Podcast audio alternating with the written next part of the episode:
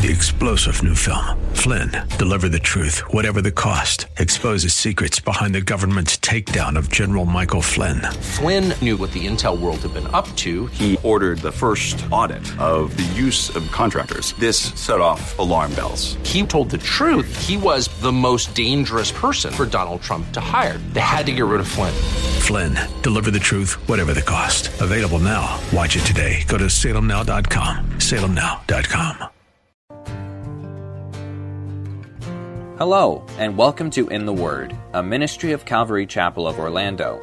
We hope that God speaks to you today as we continue our study, verse by verse, chapter by chapter, with Senior Pastor Will Ramirez in the book of Luke.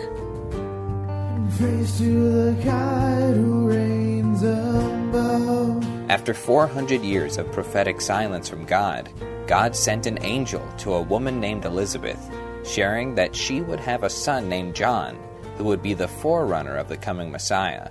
Gabriel then went to a woman named Mary, delivering the news that she would give birth to the Messiah, and his name would be Jesus. The time came for both John and Jesus to be born. Jesus was brought to the temple to be circumcised according to the law of Moses. While there, Simeon and Anna both testified that this baby Jesus was to be the Savior of the world. Years have passed Mary and Joseph took the family to the temple every year for the feast of Passover. But on this particular year, while returning from the temple, they found that Jesus was missing. They returned to Jerusalem to find Jesus in the temple having an amazing conversation with the leaders and scribes. We join Pastor Will in Luke chapter 2, verse 46. Too often we tell young people they're the future of the church. But that's unbiblical. If they believe in the Lord, if they, they put their trust in the Lord, then they are the church now. They're not the future of the church, they are the church. And they can speak into your life. I've heard some of the most profound things from my own kids or from some of the young people here. They'll come to Pastor Will, I've got a question. They got way better questions than you adults. Way better. Because they don't, they're not fearful. They're not fearful of sounding stupid or fearful of what someone might think of them because they're questioning something, you know? And they'll come up to me and they'll say, Pastor Will, I don't understand why this happened. Hardest questions I've ever answered have never been from an adult always been from a young person. This looks like a contradiction. Or, Pastor, Will, uh, this doesn't seem to match with this attribute of God. Be like, all right, man, I got my work cut out for me. But I love it because as I'm pouring into them, I know they're, if, if they can get a handle on it, they'll, they'll never leave them. They'll never leave them. You guys, you're all so old, you're still, you're stubborn now. You're set in your ways, you know? No, I'm serious. I'm the same way, you know? You know, people come to me and they want to shake my cup a little bit. I have to remind myself, say, Will, let your cup be shaken. Don't be so stubborn that you're unwilling to change, unwilling to learn. 1 Timothy chapter 5, verses 1 and 2 tells us about how we should treat the young people in our church and, and, the, those who are older. It says, rebuke not an elder, but entreat him as a father. You know, if you're a young person and you're here, don't look at the, the older folks as, as people who don't get it. Because let me tell you something, they get it way better than you think. And don't, so don't be like, listen, old man, you don't understand. No, no, they understand. They were your age once too. They've just learned the stupid lessons already. Don't rebuke an elder, but entreat him as a father. But then it says, treat the younger men like brethren, not like second class citizens or underclassmen or anything like that. Treat them like brethren. The elder women, like mothers. The younger, like sisters with all purity. That's how we're supposed to treat each other in the church. And we need every age group, everyone. Now, the common form of teaching in Jesus' day meant that the rabbis, they would be answering Jesus' questions by asking him further questions. You know, so if they were teaching on a topic and Jesus said, you know, now I know you guys say this and this and this, but you know, Moses in the law said this, this, and this.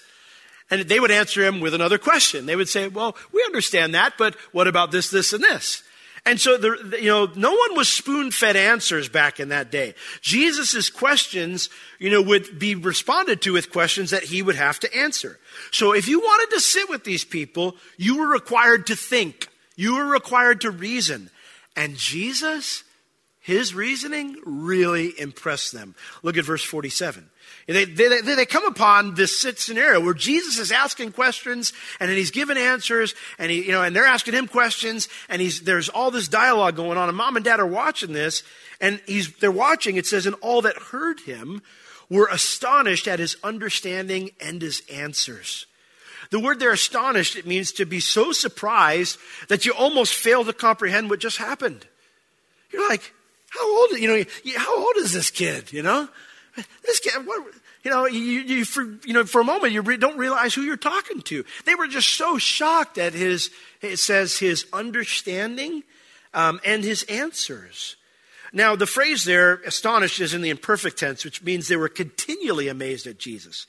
And, and the reason is, is because of his understanding. The word comes from a, a word that means to compare and combine things. As they would throw their questions back at Jesus, he, he would compare and combine things from the scripture and whatever in giving his answers or asking further questions. And, and so his reasoning skills blew them away. His ability to comprehend, his insight into the scriptures and into truth, into logic, it blew them away. And so his replies to their questions blew them away. The reason their search took three days is because no one would expect to find a 12 year old here. They'd probably expect to find him into mischief or something like that.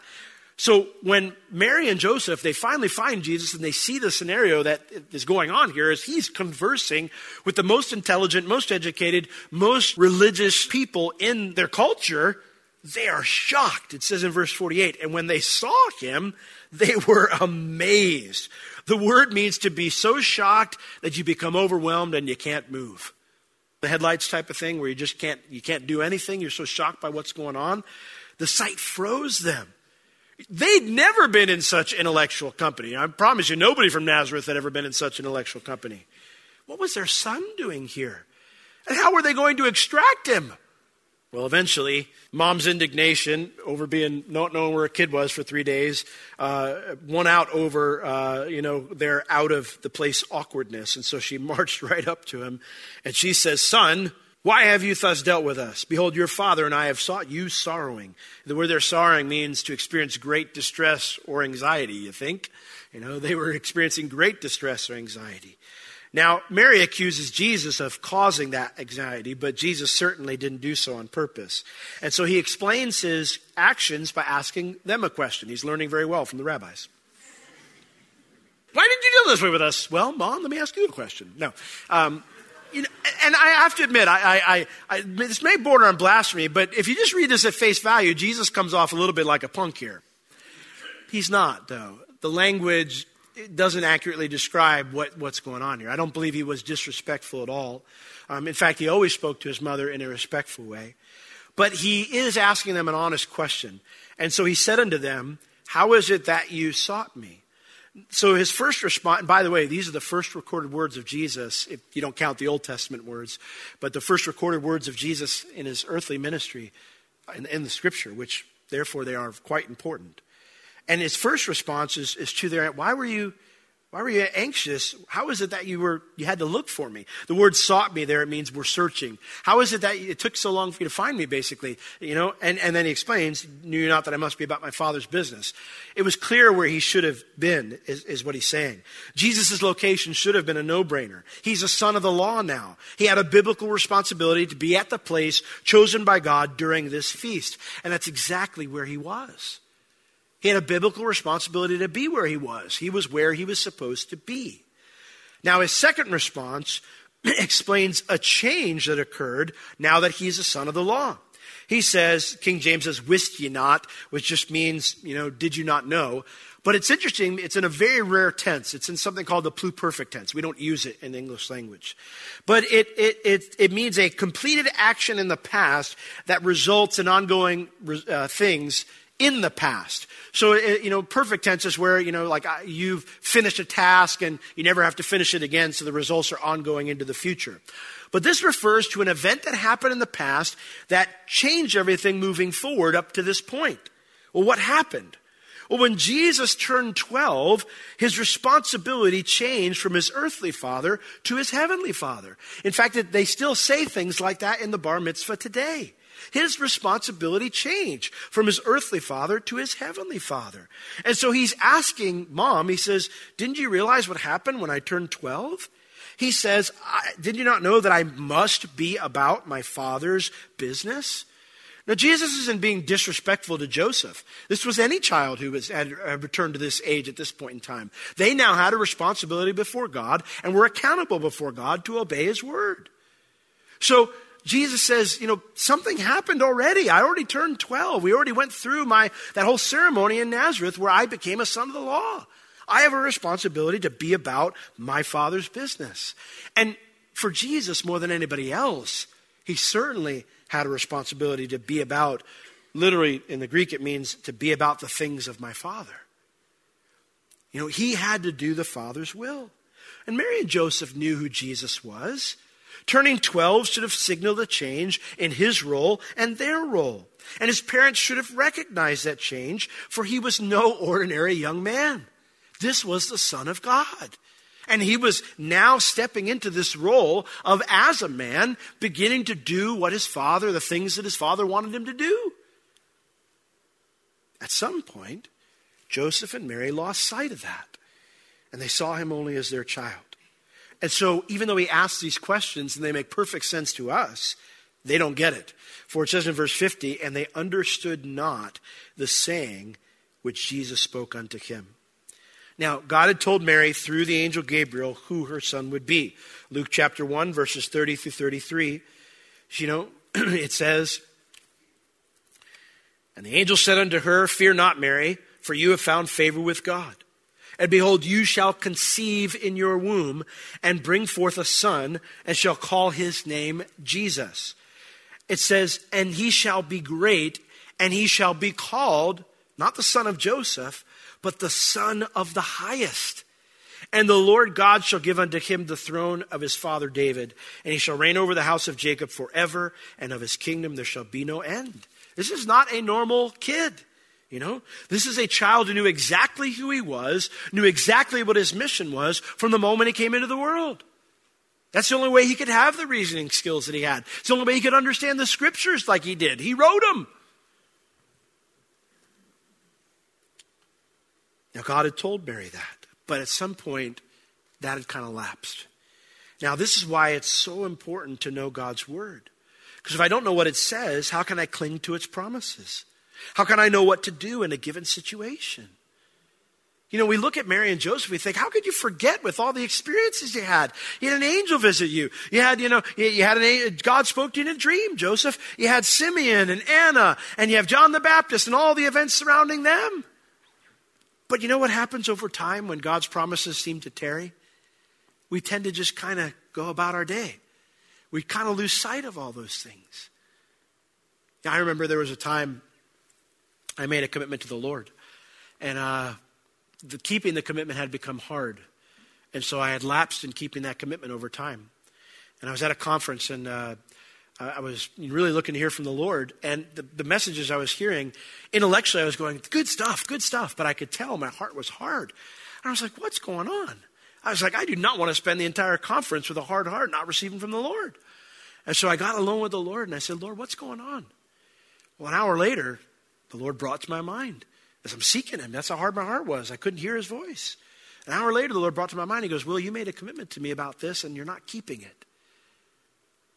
Well, what's funny is, is you would think normally at that point in time that being the rational human being, I would go, oh, let me get this right with God. No, I spent an hour arguing with him about why I wasn't doing it.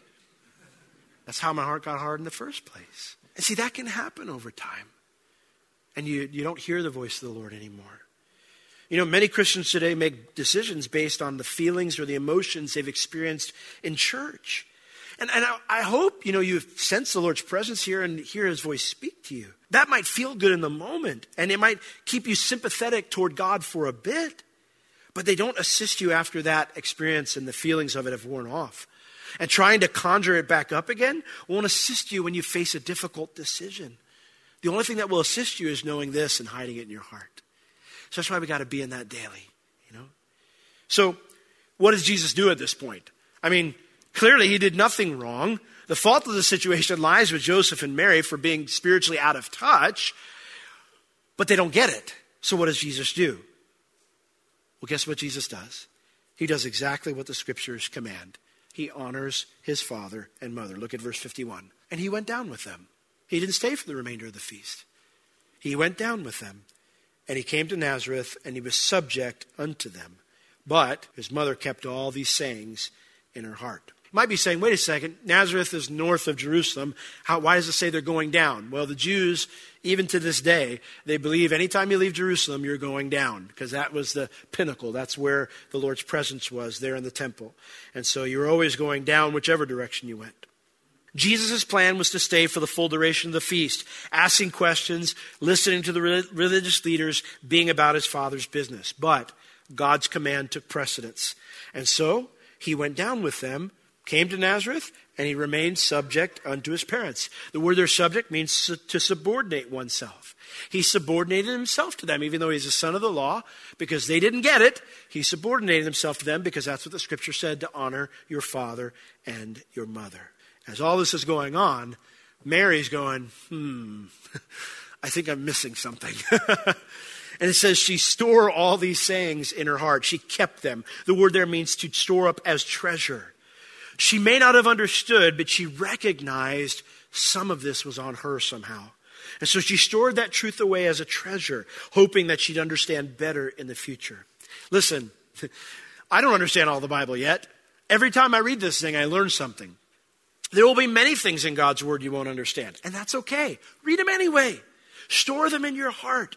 Because as you grow in the Lord, I guarantee you this you'll understand more of His Word. And those things that were confusing will become clearer over time. Now, that can't happen if you refuse to read your Bible because you don't understand some of it. I know it can be discouraging at times. Think about me. I have to teach the book of Numbers on Sunday nights. There's numerous things I don't understand when I read that thing. I've learned that as I store it in my heart and I, I work at it, I get clearer understanding as I grow. And so keep reading it. Don't be discouraged because there are things you don't understand when you read. If Jesus, the King of the universe, obeyed this command from, from God to honor your father and mother, what's your excuse for not honoring your parents as a young person? You say, well, they, my parents don't understand. Yeah, well, they didn't either. And the Son of God made himself subject to his parents. So, what's your excuse? You know, Ephesians chapter 6, let's turn there real quick. This is important. This verses moms and dads make every child memorize. There's a part of it that we forget, part of it that's so important. It says in 6, verse 1 Children, obey your parents in the Lord, for this is right. It is the standard that God has set up in His Word, okay? But here's the beautiful blessing to the child who's hearing this honor your father and mother, which is a quote from the Old Testament which is the first commandment with promise. Think about that for just a moment. Because there's four commandments prior to the commandment to honor thy father and mother of the ten. To not have any other gods before him, to not make a graven image, to not take his name in vain, to keep the Sabbath. And yet this is the first commandment that comes with promise. Now you would think there'd be some kind of blessing or promise from not having idols. And yet the Lord says this is the first one that has a promise that comes with it. And what is it? That it may be well with you and that you may live long on the earth. Listen, if you're living at home and your parents aren't asking you to directly disobey Scripture, you need to do what they say. It's the right thing, whether you agree with their decision or not. You say, well, how do I do that when, you know, I find myself at odds with my parents often? You know, it's interesting. The word honor means to value. It means to value. I find frequently with young people, I know in my own life, that I didn't value my mom and dad. I didn't value their opinion. I didn't value their thoughts. I didn't value what they said. I only saw things through my lens, you know, and I thought, you all are old and crazy and you don't get it and, you know, you don't understand and just let me do my thing. I got this. But that is the exact opposite of honor. So before you even butt heads with them, you've already got a wrong mindset. To honor means to value. And that's where, like I said, most young people struggle. They don't truly value their parents and their thoughts on stuff. And numerous parts of the scripture calls that person a fool. In Proverbs chapter 15, verse 20, it says exactly that. 1520, it says this. It says, A wise son makes a glad father, but a foolish man despises his mother. It's the exact opposite of honoring, to value. You know, to despise means you don't care what they think, you don't value what they think at all. And this attitude, we read in our scripture reading, it comes with a curse. Not a very nice one either. It says in Proverbs 30, 17, the eye that mocks at his father and despises to obey his mother, the ravens of the valley shall pick it out, and the young eagles shall eat it. That's a promise you should put on your fridge. Yeah, right beside my God shall supply all my needs through his riches and glory. If you disobey mom and dad, birds are going to eat your eyes. and yet, I see it time and time again. He's telling me, say, listen, you're thinking short term, right? How many, how long are you going to be here? You're 15, 16, 17, 18, 19. How long are you going to be here? Just trust the Lord. Go along with it. He's got your back. If the, your parents are wrong, they're off. Don't worry. He'll take care of you. Just, just honor him. Think short term. And, and then I look at them when they're 25, 26, and their lives are a wreck. Absolute wreck. It's just as if the ravens had plucked their eyes out and the, you know, and the eagles were eating them. They've become carrion fodder, you know. They've become roadkill. Their lives have been greatly derailed because they haven't honored this command of God that comes with a blessing. Now, conversely, the person who honors their parents can stand on a special promise that the Lord says it will go well with you and you'll have a good long life. Now, don't you want that kind of life? Like, don't you want life to go well for you? I don't know about you. I want, I want to wake up and things go well for me. Don't you want that? You know, so this key for Jesus here, you know, he did what God said. That's the key to a blessed life, is doing what God says, even when you don't feel like it. You know, really, essentially, if we want to describe faith, I mean, that's what faith is, is when we do something because we trust God, whether we feel like it or not. You know, faith isn't going, I believe, you know. Faith is when I don't necessarily believe, but I choose to believe. I don't necessarily feel like believing, but I choose to trust God. I choose to do what He says. I choose to obey Him. You know? So if you want life to go well with you, if you're still a young person here, then start honoring your folks. I promise you, the principle works. For it says here in verse 52 And Jesus increased in wisdom and stature and in favor with God and with man. Even though Jesus' preference was to act as a son of the law from this point on, God blessed his life because he decided to subordinate himself to his parents. You know, too often young people refuse to honor their parents because they think it'll hold them back. But the truth is, God is bigger than your parents. He's bigger than any other obstacle to his blessings in your life. And so if you do things his way, you can't help but be blessed. And that works across the board, young, old. If we honor his word and we obey his word, we will be blessed. So trust the Lord and obey his word in this area of your life and every other area. Because just as Jesus did, you'll increase. It says he increased, he grew in wisdom and stature. He was, had, had the ability to make wise decisions. He physically matured, so it went well with him physically as well. And he increased in favor with God and with man. Blessing rested on his life with other people and with his heavenly Father, even though Jesus wasn't where he wanted to be.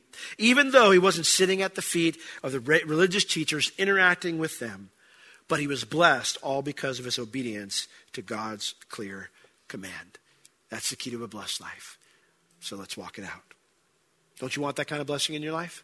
Well, let's be people who do what the Lord says. Amen? Listen, before we close and the worship team comes up, if you're here today and you don't know the Lord, the Lord's first command is this repent. Say, repent. That sounds like a harsh word. It, it simply means to change your mind. To change your mind. You know, you, you think you're okay going the direction you're going. To repent means to say, Lord, I'm not okay going this way. My thoughts on life, my ideas on how it should be lived, not okay. I want to start going your way. I want to honor you. And the first way you do that is God has commanded all men everywhere to believe in his son. And so you turn from trusting in yourself, your ideas, and you turn toward the Lord. And so as we sing, I want to encourage you, if you don't know the Lord today, to repent and believe on the Lord Jesus Christ that you might be saved. Let's pray.